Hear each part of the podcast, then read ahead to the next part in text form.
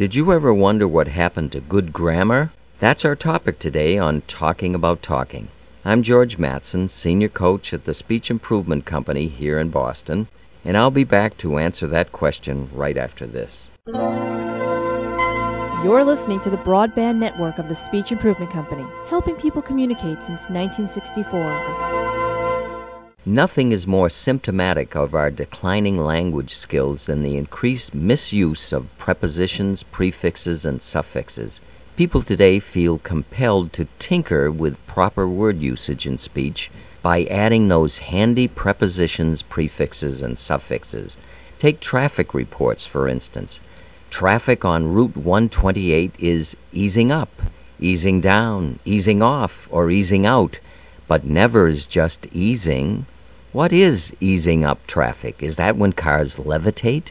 Levitating cars certainly would ease traffic. We truly have an up fixation.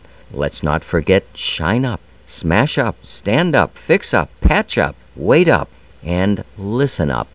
We also like to use the word of where it is unnecessary. Why do we need to get off of the couch? Why not just get off the couch? And how about adding prefixes to words to make hyphenated words? These days we onload a truck and offload a truck. Whatever happened to the utilitarian load and unload a truck? A favorite business word with an unneeded prefix is pre planning. What does one do in pre planning? Stare out the window, twiddle thumbs, plan the planning, whatever that is. So remember to enhance the meaning and power of your speech, don't overuse prepositions, prefixes, and suffixes. Don't fix up something you can fix. Cart those extra prepositions, prefixes, and suffixes to the verbal dump.